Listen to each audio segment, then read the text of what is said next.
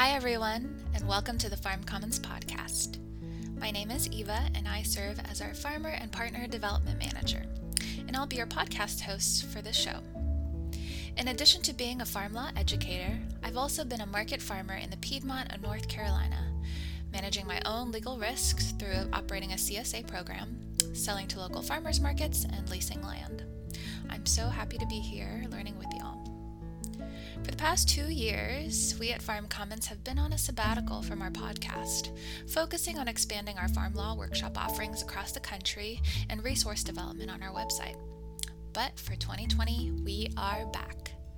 As the world is definitely not lacking in email correspondence, we've decided to transition away from our email newsletters, shifting now to a monthly podcast series where we share current farm law issues, Farm Commons takes on those issues, and interview special guests, including farmers, attorneys, agricultural service providers, and more, to grow the culture of legal resilience for the farm business community.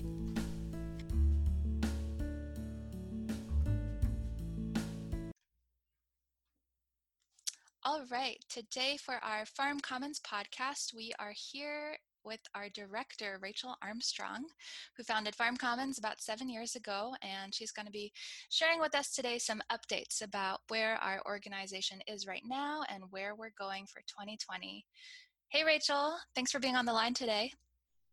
It's lovely to talk with you for sure. Awesome. So I'd love for us to share what we're working on for 2020 and what farmers and educators can expect from us at Farm Commons. Yeah. Well, let's see. So I think one of the most exciting things that we are working on right now is how do we get farmers to talk with each other? So lots of farmers come to Farm Commons and pick up lots of great basic information on how to reduce legal risk on their farms. We're proud of that. We're happy. That's working. But it's usually not the end of the story. It's usually just the beginning of the journey that farmers are going to be on to reduce legal risk over time.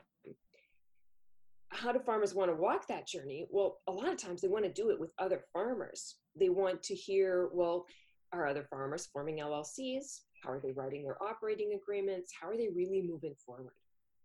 So, what we've been thinking on, what we've been pondering for a while, is how does Farm Commons really mobilize that? How do we create stronger farmer to farmer connections so that uh, we can we can build an environment of creative brainstorming where we're talking about problems, we're talking about solutions, we're trialing things, we're sharing with each other.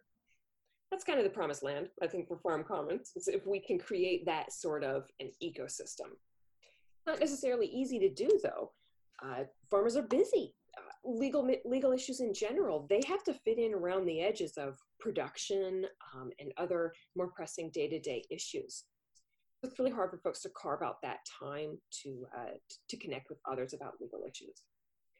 Uh, fun thing that we're doing in 2020 to try to address that is a little something called the farmer solution session funny that I'm talking to you about this, Eva, since you titled this thing. Um, and it's an amazing idea, and uh, we've been working hard on getting this thing off the ground. Now, you'll notice if you go to our website, you're not going to see anything that says Farmer Solution Session. Sign up here. That's because right now, this is an offering that's exclusive to farmers who attend our Cultivating Your Legally Resilient Farm workshop. That's the curriculum that we offer around the country to farmers and it's it's designed to acquaint them with the with the core principles of risk legal risk reduction on a farm and to result in direct action steps that that farm can take. So we're working with that group of folks with those farmers who have been through the basics um, and um, and what we're doing is we're meeting online on mondays you know to talk through where are we at with our action plan? What steps did we take? How did it go? What barriers are we encountering so um, you and I have done this together. It's it's been successful, and I'm very excited for where that um, where that will go. Now, for farmers listening to this who are like, "Well, but I don't have a cultivating your legally resilient farm workshop in my community, so I can't attend." Well, yeah, for now, for now you can't attend. But when this model is successful, we'll find more ways of including more farmers in these opportunities to to talk with each other. So that's both what we're working on for 2020 and what to expect from us uh, farther into the future. we will at some point be launching uh, an online experience to, uh, to mirror the Cultivating Your Legally Resilient Farm workshop. So um, we may tie it into there, we may make it available in other means.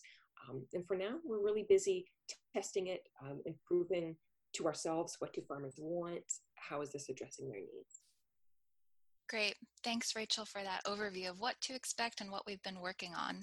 And for farmers who are interested in our Cultivating Your Legally Resilient Farm workshop, do be on the lookout for events with your local sustainable agricultural organizations, because we do have quite a few workshops coming up um, all over the country this year, um, and we'll be announcing those in consecutive podcast episodes. So, right now, um, in February here, we will be traveling to Illinois next week for a workshop for farmers through McHenry County College in um, northern Illinois, Crystal Lake area. And then, so that's on um, Tuesday, February 18th. And then shortly after that, we'll be traveling up to Unity, Maine to see the farmers up at MOFGA in the, the Maine area. And we're really excited for that full day workshop. Um, and after that, we'll, we have a workshop in Ohio at OEFFA coming up, as well as one with the Sustainable Farming Association in Minnesota, one with MIFFS in Michigan this spring as well. Um, uh, one with the Land Connection back in Illinois, as well as one um, with Coalfield Development coming up in West Virginia. So be on the lookout, farmers, for workshops in, in your area this spring. So, Rachel, I'm really curious to, to hear what hot topic issues would you say there are in the, the farm law landscape right now that you've been hearing at workshops and through the farmer solution sessions and in your conversations with farmers? I think it could be the time of year, but employment law is always a big issue. I think the pressure on farmers right now to find to find good help um, and to be able to to uh, keep that help around is it's very challenging. So that becomes a legal issue because the rules around how you hire, who you hire, how you structure that position, what sort of compensation you provide, there are a lot of those rules. So uh, folks are reaching out to us to, to get help as they put their employment program together for the next uh, production season. That's a big one. Another thing that I think is, is a little bit seasonally driven is farmland leasing. Most folks already know where they are at in terms of what land are they going to be using for the for the coming production season. Uh, but they might just be starting to think about should i be writing that agreement down? Are we going to memorialize this on paper? Am i sending an email? What am i doing to create uh, a record um, of our agreement together?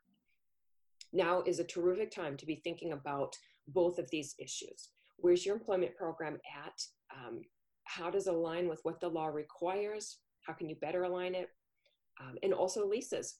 Now is a great time to be having some conversations about what you want to see for the land in the coming season. Um, how long do you want your relationship with that land uh, to, to run?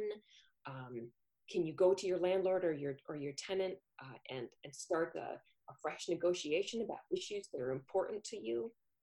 And I don't want that to sound too adversarial. This can be a really positive opportunity to develop a stronger relationship with the person who either leases your land or from whom you lease land. These don't have to be contentious or scary things. It can be really approachable. Yeah, Great. And for resources and supporting farmers in both um, setting up your employment program for the upcoming season and thinking about what questions you might be asking your landlord for, for drafting up a written lease, we have some great resources on our website in the employment law section.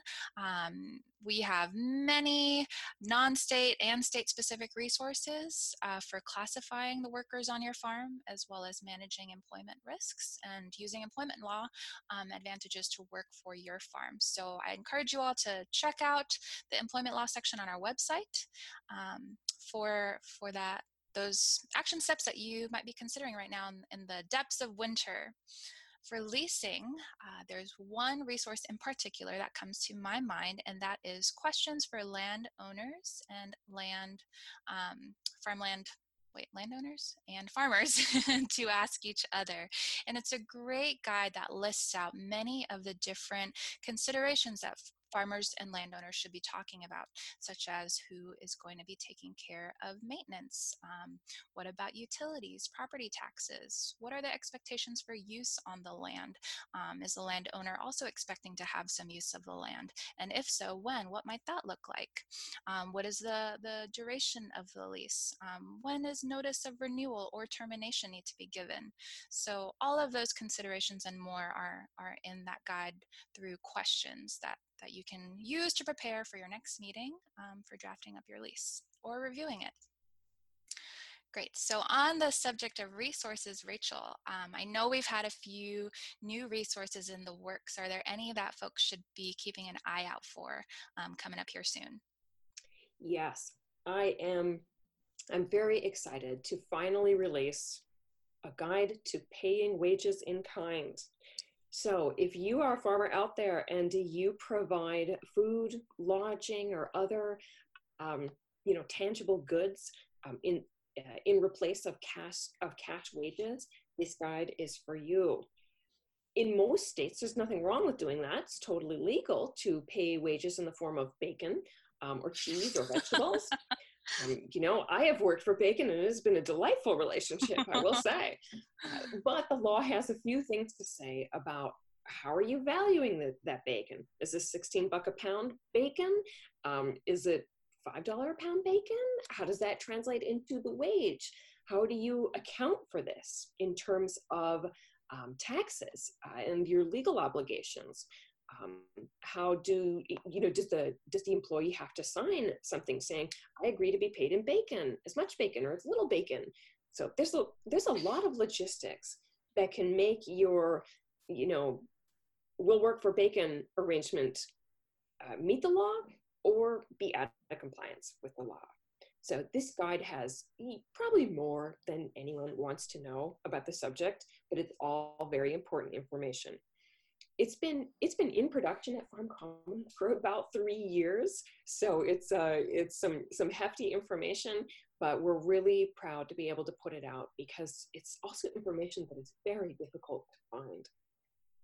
Even accountants or those who process regular non-farm payroll um, are confused about how do you handle in-kind wages even folks that regularly process wages for farm businesses across the united states still have questions about how to properly value these things. Um, that's especially the case when we're talking direct to consumer farms that are doing things that are more innovative. People have been paying in kind for agricultural labor in the form of hogs that are about to go to market or you know truckloads of grain for decades now but that's and, and so the irs has had some things to say about that. But the situation is a little bit different in terms of well i give you a free csa share and i give you you know um, housing i give you a room in my house. That has not been going on for decades and decades in the farming community. So these new arrangements are a little bit more difficult to align with the law. If this is sounding familiar to anyone who is who's listening, go out, check the guide, um, and and give us your feedback on it.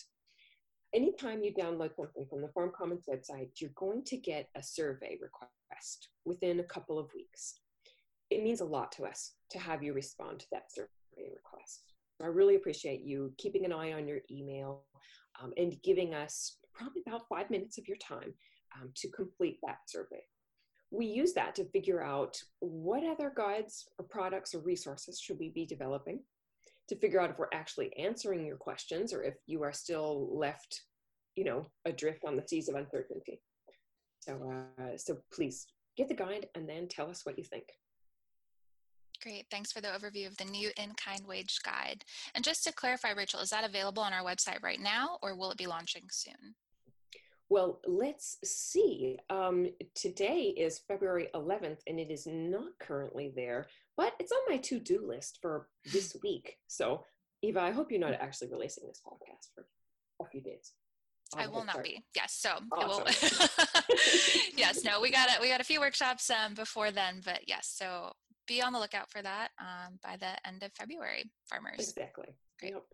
yep. we get quite a few questions from folks at workshops who are offering um, CSA worker shares and having having their CSA members uh, work in exchange for their weekly shares, um, and farmers who ask if if they're hiring folks and paying them with housing and then also food and a monthly stipend, mm-hmm. if that's legal.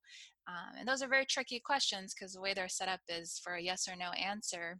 And in, in classic uh, legal fashion, the answer depends, but there is some clarity that, that we can figure out um, through these guides that we produce at Farm Commons so that you farmers can understand um, what your practices are, what risk comes along with them, how likely something is to happen that may not be great for your farm, but also how how extensive the damages might be.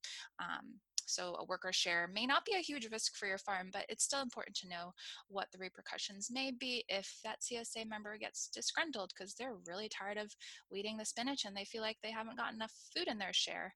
Um, or you run a great CSA worker program and, and everything's running well, but you still want to be keeping track of the value that you're exchanging um, with your accountant to, to keep up um, with an understanding of how how your business as a whole is valued. So really important considerations. Yes yes. Anyone who's getting the in-kind wage guide should probably also take a look at guide to managing the risks of interns and volunteers because oftentimes in-kind wages are going running parallel with an intern apprentice or volunteer sort of arrangement. So um, add that light reading to your winter to-do list and um, you're really going to be on track to develop a program that is resilient and that meets you know um, your goals for your farm. Yep absolutely well, thanks so much, Rachel, for giving us some insights into uh, our plans for 2020 and current Farm Commons offerings. And to all you farmers out there, um, we hope you continue to tune in. We plan to interview farmers, attorneys, ag service providers in this uh, monthly podcast and also give you some tidbits on um, best risk management practices you can employ on your farm depending on what your farm needs. So if you have um, questions or um, interest, uh, please put those into the evaluations um, when we send those to you after you download a resource because we read through everything we we really value your feedback and we listen to it. I mean this this in-kind wage guide that's been in in process for three years that came about because of community demand for some clarity in this in this area. So we really value your feedback and we're grateful for the good work that you all do for for our uh, communities. Well thanks rachel Thanks, Thank everyone. You. Yeah, and thanks to everyone who's out there getting ready for another growing season or uh, right in the middle of your own season. Thank you so much for all the work you do. We hope you enjoyed this episode of the Farm Commons podcast. For more information on what you just heard, as well as a variety of farm law guides, models, checklists, flowcharts, and more, visit our website at farmcommons.org. You can also email us at info at farmcommons.org if you have any questions or comments about this podcast or any of our online materials. Thanks everyone for listening and keep on growing.